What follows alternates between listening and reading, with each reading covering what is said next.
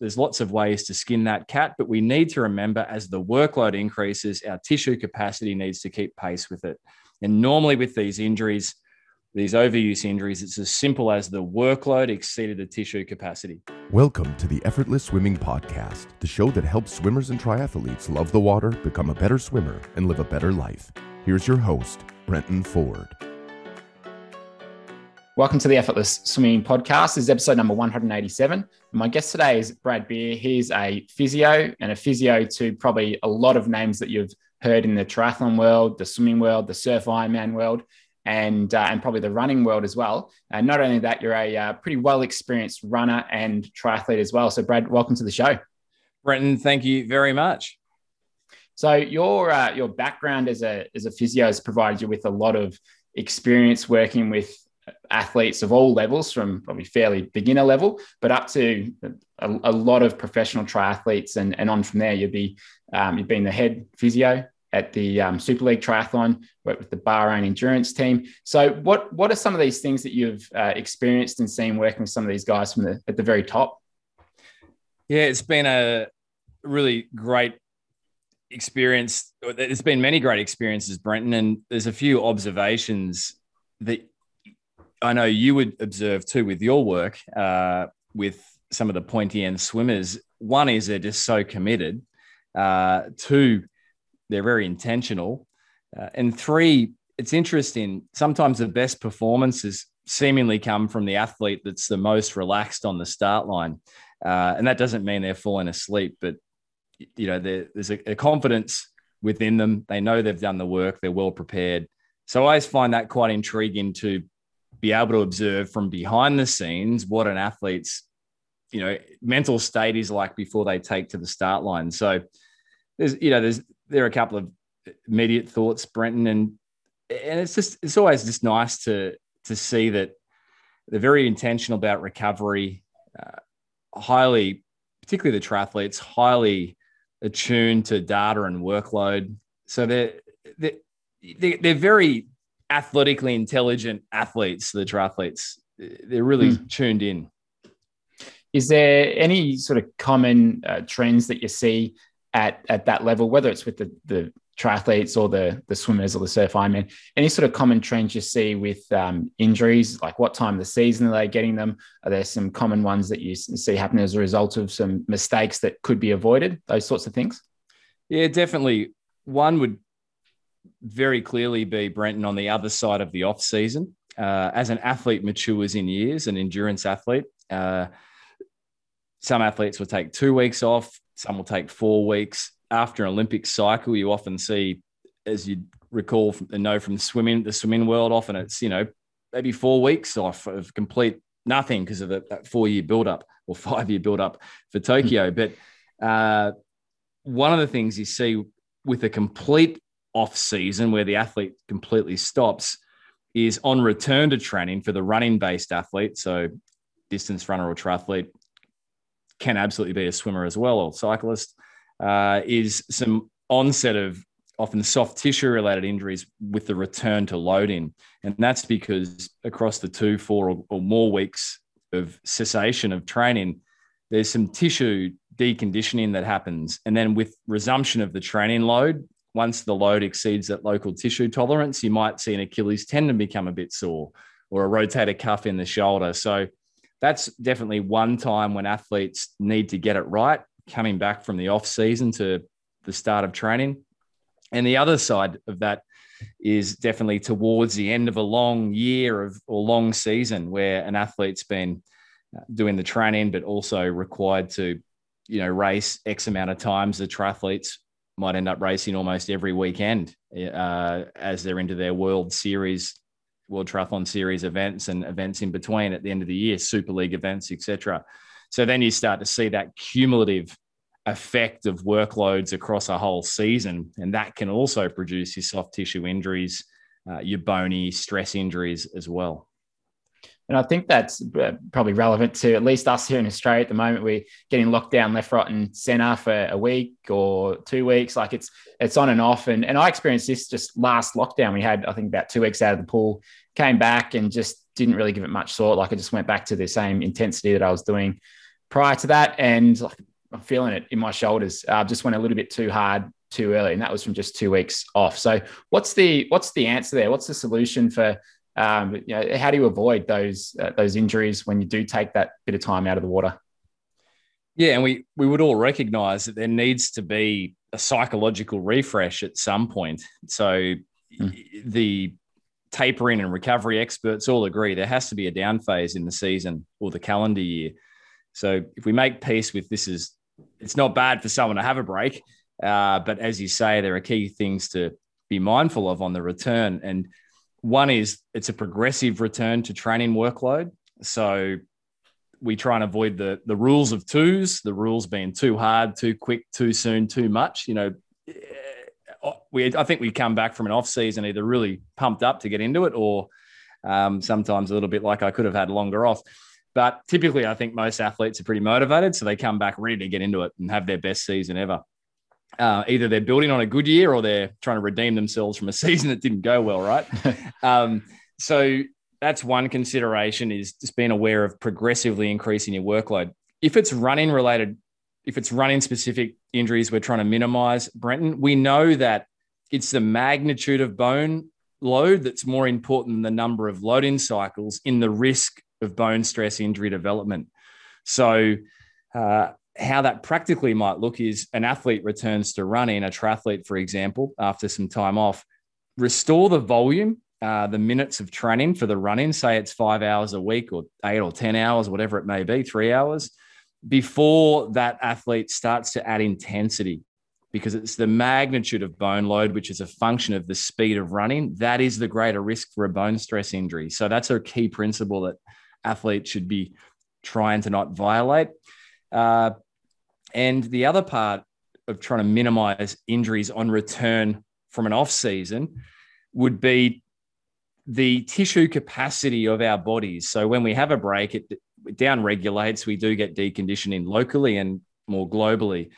So as the workload's increasing, the body's tissues capacity, which you can think of in very simple terms as the strength, if you like, of the body or the tissues, needs to be increasing as well. So that's a progressive uh, attempt to be doing some strength and conditioning work. Now that can be as simple as poolside work for a you know a swimming athlete, gym work for a, any endurance athlete, home programs. There's lots of ways to skin that cat, but we need to remember as the workload increases, our tissue capacity needs to keep pace with it.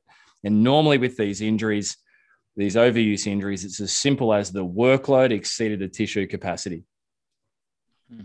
And and what about strength uh, versus mobility? If you uh, were to prescribe, if you had to say, uh, let's say it was an hour a week, uh, how much of each one would we want to be doing? And obviously, it's going to be different for different people. But where does that sort of where's that sweet spot typically lie on on how much of each, and how do they go together? Yeah, such a great question, and it's always going to be individualized. We all recognize that, but just to sort of give a conceptualized answer, uh, the remembering what we just shared, and that is that it's the deficit in tissue capacity, which is primarily a strength or a weakness of certain tissues that presents the problem. It's not typically because an athlete's gotten stiff on an off season or during the season. It's because the workload's gone up and the tissue capacity, rotator cuff, calf muscles that affect the Achilles tendon, muscles on the side of the hip that affect the, the tendon on the side of the hip, they have not kept pace. So if an athlete had an hour a week, and I know it's a fun little game, uh, I would love them to spend 60 minutes of the 60 minutes available working on tissue capacity, endurance, tolerance, and all those factors. Now, that is not saying that a bit of mobility work hurts or isn't important, uh, but it's just stating how important the strength and conditioning element is for an endurance athlete. If they only yeah, had one hour. Yeah, uh, that's good. That's really good. Uh, and you host a podcast yourself, the Physical Performance Show. You've had a lot of elite athletes on there as well, from you know, runners and uh, and swimmers as well as, as well as triathletes. And uh, with those those guests, has there been anything that's uh, come out in conversation that's uh, perhaps surprised you or um, that you know, has has led you to taking that on board and implementing that as part of your sort of physio practice or how you go about your own training. Has there been any examples of that? Can I give you two things, Brenton? certainly can. well, the first would be it's always we ask one set question, two actually at the end uh, of the show. And one is what's one key piece of advice you could dispense to help people listening perform at their best? And whether it's a featured expert, athlete, coach, it's surprising but not surprising at the same time how common people talk about commonly people talk about consistency and being consistent. Uh, and it's it's it's kind of almost fun to hear because we know it's important but i don't think we can be reminded enough on how important it is. Uh, so that would be one of the key themes that's emerged across the five years of sort of weekly outputted episodes. The other key theme brenton which I've certainly taken on board as a practicing clinician, a sports physio, but also as a uh, keen recreational, recreationally competitive athlete, is just the importance of fueling. Uh, and if we talk about ways to try and minimize injuries, well, arguably this is probably the biggest emergent theme for endurance athletes in the last decade of sports medicine. Uh, and that is as an athlete's workload goes up, their fueling needs to keep pace. Uh, it really affects things like bone stress injury risk. If an athlete has three or four indicators of low energy availability, then they are at 15 times greater risk of developing a bone stress injury. And how often do you see elite runners, triathletes succumb to a bone stress injury that really cruels their season and all that momentum behind it? Uh, we've featured some key minds on this. Uh, dietetic experts, uh, physiologists, and it's a common theme. And, and the, the summary of how to fuel for your training is fuel for the work required. So if your workload goes up, athlete A, B, or C, please fuel accordingly. We often don't change our eating patterns much, yet it's not difficult for a triathlete, for example, to go from 10 hours of training a week to 15 hours. There's a one third greater demand on the body for fueling yet we wouldn't eat necessarily 30% more. So that deficit can quickly add up and it can really in, result in an increased risk of injury and it can certainly decrease performance as well, which is just, you know, it's just, it's comical in the sense, not comical in the, the, the outcomes, but comical in the sense that we're training harder to try and improve performance, but we have a handbrake on it because we don't have a, enough fuel on board to, to, to power the adaptations to the workload is there a couple of things that you would uh, keep in mind when it comes to the fueling in regards to um, like eating beforehand? What's more is it more important to make sure you eat afterwards and, and refuel? Like where does where does that lie um, for you and what you've you've found? Yeah, it's it's and this is certainly a sports video. This is not my department, but uh, in learning from the guests that we've featured, one of the key things is fueling before sessions. So I grew up like you did, Brenton, swim training in Australia. We'd be at the pool at whatever time in the morning, often straight out of bed. Most times I wouldn't eat something before training. Uh, and this year I turned, last year I turned 40 and I wanted to tick off an Ironman uh, as, as, a, as a lifelong goal. So I did one several weeks ago. And in the lead up to that, I'd had a few bone stress injuries, Brenton. So I was very aware of making sure my fueling was where it needed to be to try and avoid another bone stress injury. So uh, I was very intentional about eating before every session, eating after. And then something I often tell athletes as they recover from a bone stress injury is eat more than you think you need. So we underestimate how much fuel we need. It's very difficult to eat enough uh, when you're doing 10 hours plus a week of training. So I'm, you know, uh, personally sort of sticking food in my face most chances I get. yeah. and what about now? Has that changed since uh, completing the Ironman? What sort of training volume are you doing at the at the moment? Yeah. yeah, well, it's gone from sort of 15 hours a week, Brenton, to around anywhere from eight to 12 at the moment. So it was meant to be the Gold Coast Marathon this weekend, but sadly, as many people be be aware, that got cancelled with COVID. A quick note from our sponsor. This episode of the podcast is sponsored by Form Swim Goggles. With these goggles, you don't have to look at the pace clock anymore or be one of those swimmers in the pool always grabbing for their watch. With Form Smart Swim Goggles, you can see all of your key metrics while you're swimming distance, pace, stroke rate, they've got it all. and the swim data is displayed on the goggle lens, and you can customize the display to see the metrics that you want to. And I was worried that it was going to be distracting, but you can literally see through the display. The metrics are always there, but you have to choose to focus on them. It's really impressive. And it makes hitting intervals or any kind of specific training much more manageable and achievable. And the goggles track it all, it's automated. So from the time you start your session to the end of the swim, you don't have to press any buttons in between. It automatically tracks everything. Form also works with a bunch of the best pro athletes out there, including Lionel Sanders, Sarah Crowley, Hannah Wells, and Olympic champion Oussama Mellouli, to name a few. These form goggles are for all types of swimming too. One pair of goggles, and you can use them in the pool, the open water, you can use them in swim spas and endless pools too. So the same pair of goggles can be used in all of these different environments. The battery life is incredible too. One hour charge is 16 hours of swimming time battery life. And you can have the display on either your right or your left eye. The goggles themselves come with anti-fog solution that's used in dive masks, so it's great in terms of quality. And there's a protective case with a nifty drainage solution, so after you swim you can store them safely.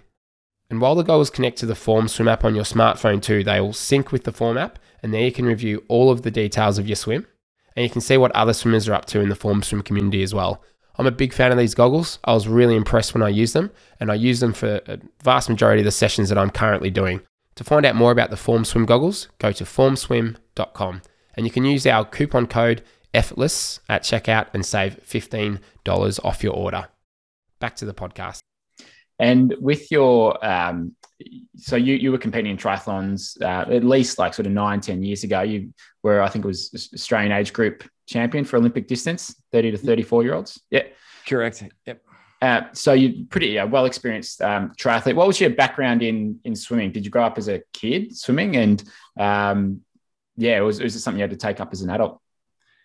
I was fortunate to get into a pool the moment I wanted to start doing triathlon. So uh, we both know that if you start later, it can be a bit more challenging to to come up to speed as quickly as someone that's got those skills from early on. So I started swimming Brenton at uh, 11 due to a friend of mine uh, at Grafton High School, Gordon Kilby, who actually reminded me recently that uh, I reminded him actually, he commented on a post I put up about my Cairns Ironman performance. And uh, he said, I said, You were the reason I started swimming good. And he said, You were the reason I stopped.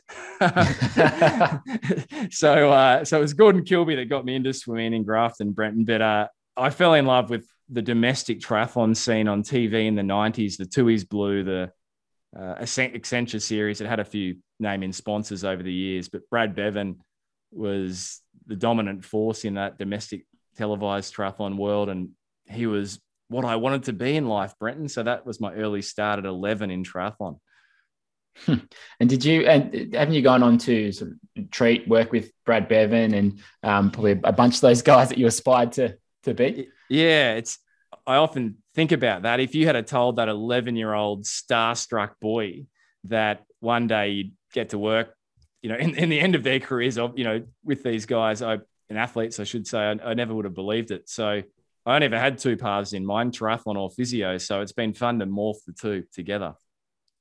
Yeah, I can can imagine. Is there anything that you've uh, because I, for me personally, right? So coaching a lot and, um, and then when it comes to my own swimming, sometimes uh, sometimes I sort of take my own advice that I'd give to other people, and then sometimes I just I do my own thing because uh, yeah, it's just it's just what you do. What how's that been for for you in in treating uh, treating people? You know, have you had injuries because perhaps you haven't followed the own advice you might give? What's that that balance been like?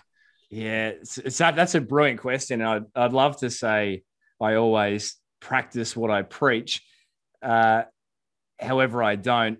And just like any athlete, I'm fallible to get it wrong sometimes more often than we get it right. So I've made most errors over the years. And in some ways, I'm happy to be a guinea pig because it does give you professional experience with these injuries. Uh, but I think Strava and the uptake of these digital platforms has kept, kept, kept a lot of athletes, including me, quite accountable because I do often get a comment or two uh, on my Strava account if if the session seems a little bit long or hard. It, you know, I might get a couple of people sort of commenting on that. So there's an accountability that that's brought to me, which is good. But I've practically made you know, so many mistakes over the years. I went through about five or six bone stress injuries in a 10 year period. I haven't raced a marathon since New York in 2015, and this was to be my first one six years later. And the reason is I've sort of bounced from bone stress injury to bone stress injury. So that's really forged a real passion for me to understand that space better. And I love treating that in clinics now in clinic. Uh, and the number one reason, so number two, top two reasons I've developed those over the years looking back were I was simply underfueled. I was in the treatment room X amount of hours a day all week.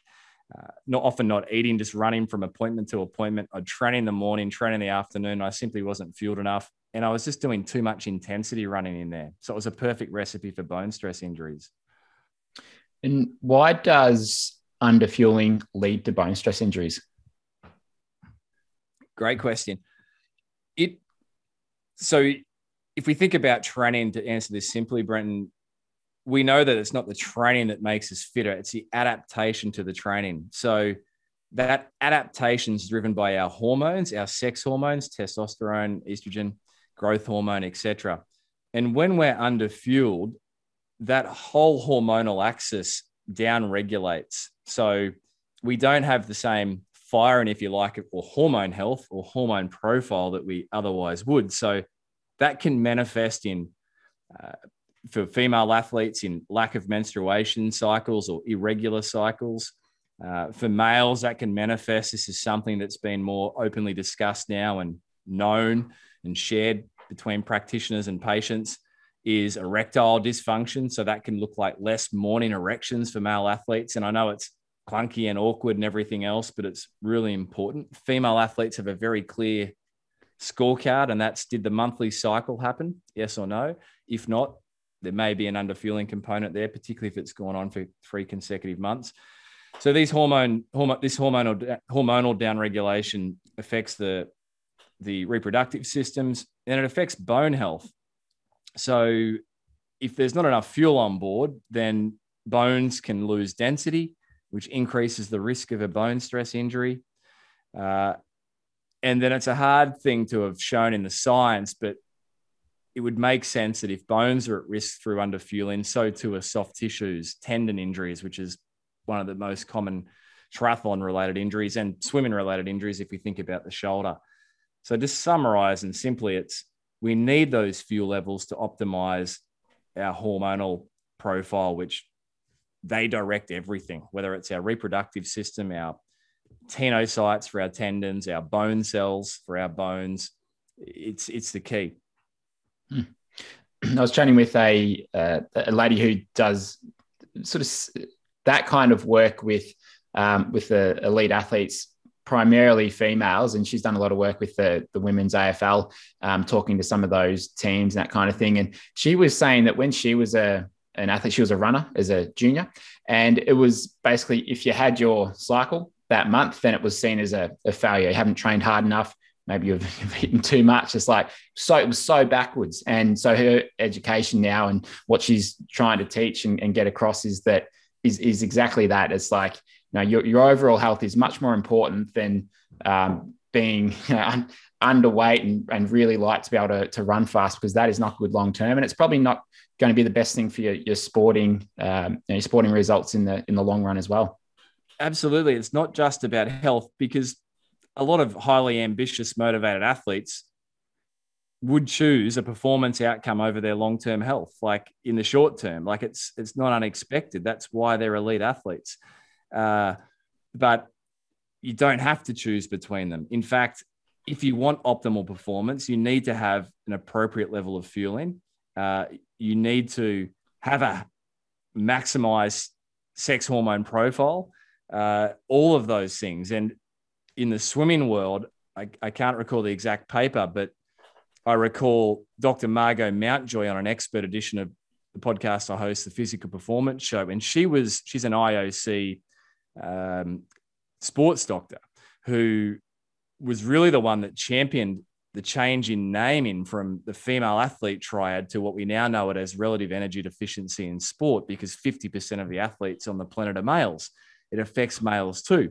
They just don't have a menstruation cycle. Dr. Margot Mountjoy spoke about swimming out outcomes and they ran trials where they looked at swimmers that were, they were purposefully under fueling versus those that were fueled appropriately. And I think it was a 400 meter time trial. Their 400 meter time trial performance was down in the group that wasn't fueled appropriately. So we don't have to choose between long term health and right now performance measures. In fact, you can have both if you eat your cake and eat it too. If you have your cake and literally eat it too. Uh, so there's a greater awareness and it's something that I'm so passionate about as a health practitioner is educating athletes about this. I look back at my 10 years of junior triathlon from 10 to 20, and I was likely underfueled the whole time. And I picked up low bone density as a 36 year old. I was, I found I had osteoporosis in my lumbar spine and I'd always lived a healthy life. I was pretty stunned. I went and had my bone density check done purely as a interest, uh, just to see what I was, where I was at and uh, couldn't believe the results. Now, fortunately, I picked it up. I've worked sort of diligently in the last four years, and I've improved that. It's now in the osteopenic range in my lumbar spine. 70% of our bone density is genetic, but I look back and I do think the lack of knowledge in the 90s and the underfueling was no doubt probably part of uh, what I'm now experiencing. Mm. There you go. Um, and with uh, with the, the swimmers that you have come in to the clinic, uh, and that you work with. Is there is there something that you typically prescribe for them if they come in with shoulder injuries and those sorts of things? I mean, the majority of uh, issues that I come across when people come to our clinics is is shoulder injuries, which is no surprise.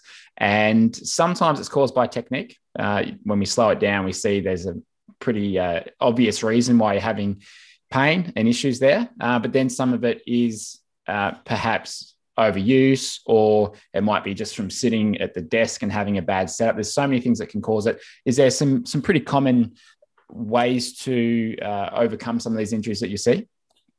Yeah, definitely. It it always is prudent to have an accurate diagnosis, Brenton, because once that diagnosis is made, then you just apply the right principles to, to get the treatment outcome you're after. And to think simply about shoulder pain, uh, a UK colleague of mine, Adam Meakins, who is a well well known shoulder focused physio. Adam speaks about breaking down shoulder pain into really four groups. One's the weak shoulder, two's the stiff shoulder, three is the unstable shoulder, and four is the shoulder pain referred from the neck. So if we quickly rule out a few, we'll be left with 80% of the presentations that the swim population, the triathlete population will experience, and that's the weak shoulder. So then the, the neck referred ones from nerve roots in the neck, uh, mind you, there can be very rare occasions where people have a bony growth on their shoulder, and that's why someone presents with shoulder pain. Often it's very good to have an x ray. Uh, the unstable shoulder, that can present problems. You know, this Brenton from the elite swimming world, there's often such great mobility in these elite swimmers, and sometimes that can become pathological. So that's that excessive range of motion which we see in the elite swimming, swimmers. Uh, it can be people that have had trauma to their shoulder, so dislocations, etc. The stiff shoulder you don't tend to see uh, outside of the very mature folks, so the people with glenohumeral osteoarthritis or arthropathy with a stiff shoulder in their 70s, 80s, whatever it may be. And that can also include frozen shoulders. Now, frozen shoulder is often overdiagnosed. Sometimes we lose a bit of movement, we get a bit sore and stiff, and we go, I've got a frozen shoulder. But a true frozen shoulder is, is often seen in the Middle Ages and more predominantly in women. And it will last 12 to 18 months. So we don't often see that in the active population uh, so much. But the last category, the first category we started with there, which is where most of the listeners of your show, Brenton, if they've had a sore shoulder or if they develop a sore shoulder, will sit. This is this weak shoulder. So it's a soft tissue injury to the shoulder and it tends to be most of the time a tendon driven pathology or pain. So it's a tendinopathy. That term tendonitis is now dead in the water. Uh, we talk about tendinopathies, and quite simply, the reason it gets sore is because the training workload, like we touched on at the very start, has exceeded that shoulder or the rotator cuff's capacity to cope with that workload. So the way we get that right is we increase that tissue capacity at the shoulder and that's through exercise. But Brenton, the exercise has to be progressive. You, you can't get some exercises day one and still be doing them in six weeks. There needs to be gear changes along the way to make that harder and heavier and therefore develop better strength and soft tissue uh, resilience.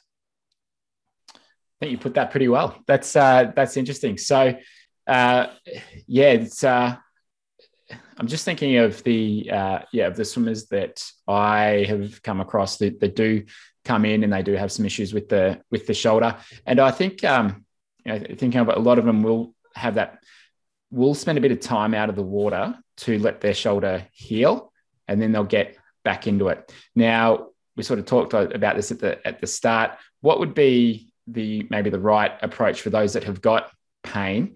Um, obviously, they should go and see someone like yourself, like a physio, to go and get it, it treated. But would that time out of the water, if it's three or four weeks, would that actually make it potentially make it worse?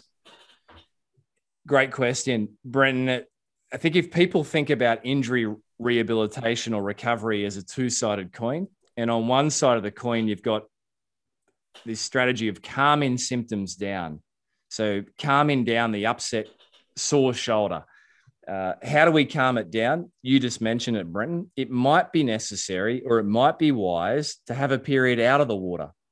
So, whether that's three days or two sessions or one week or two weeks, uh, that sometimes is a key requirement to get a timely outcome with recovery. Someone needs just to chill out, take some time out, let the shoulder settle down. So that's reducing pain. That can also be achieved through medication, anti inflammatories, for example, when appropriate, analgesics where appropriate.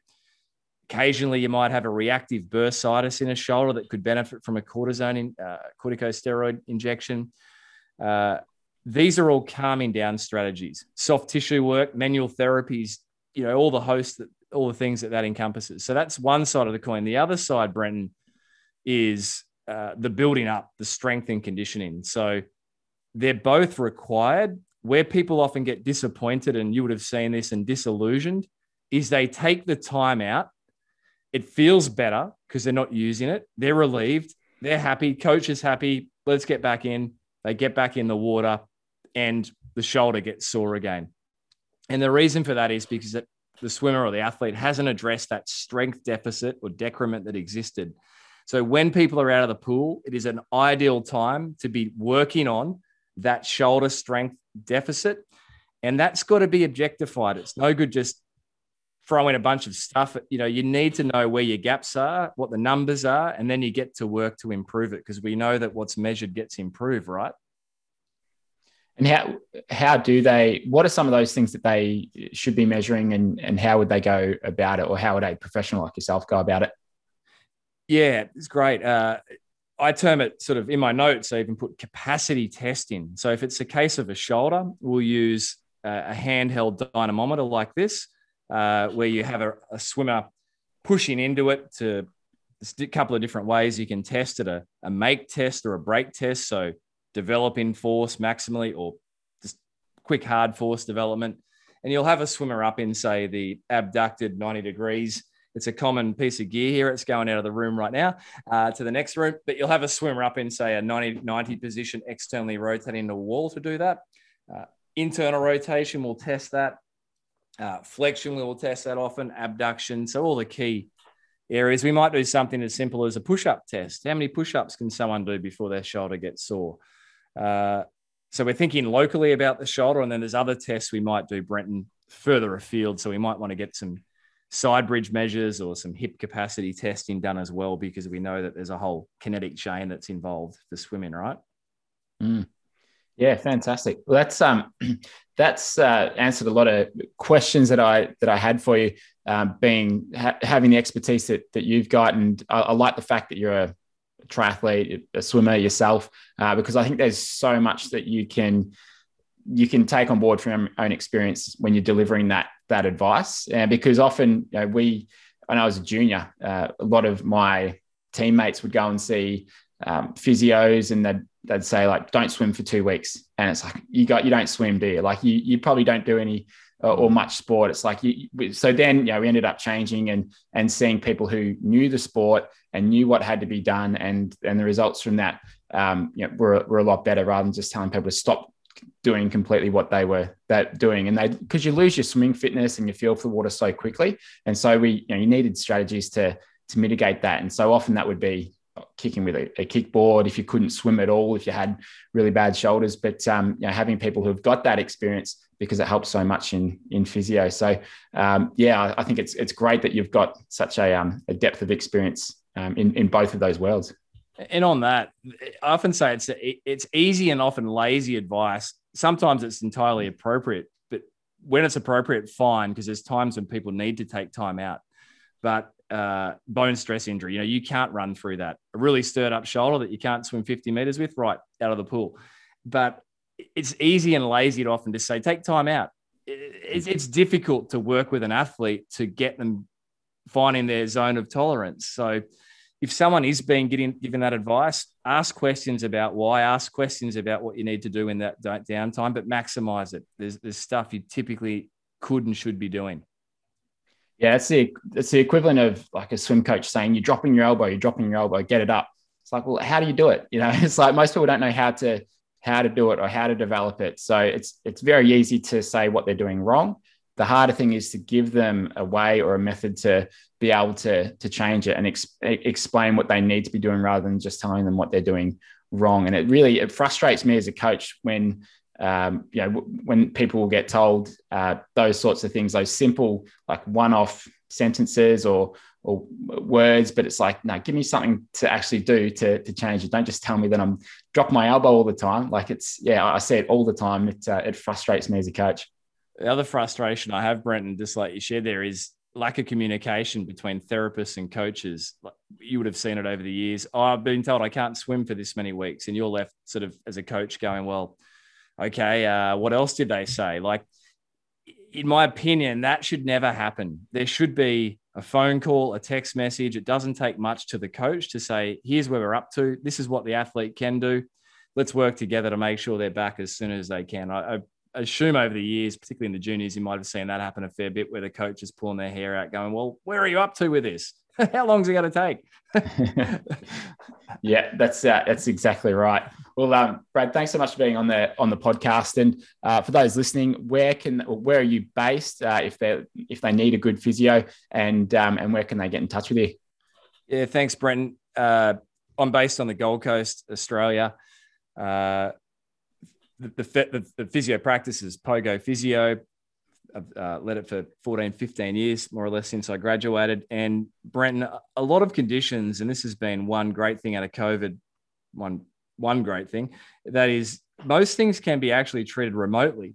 Uh, because normally with these endurance overuse injuries, it's a mismatch of load and capacity. So as long as you're working on the load of the athlete and building up capacity, uh, you can get an outcome. So if someone did need a hand, happy to help. Happy to get emails b.beer at pogophysio.com.au um, and uh, available. Just I'm, I'm on all the socials as well at Brad underscore beer Brenton. Fantastic. Well, Brad, thanks so much, and uh, appreciate you jumping on, sharing your experience with uh, with the listeners.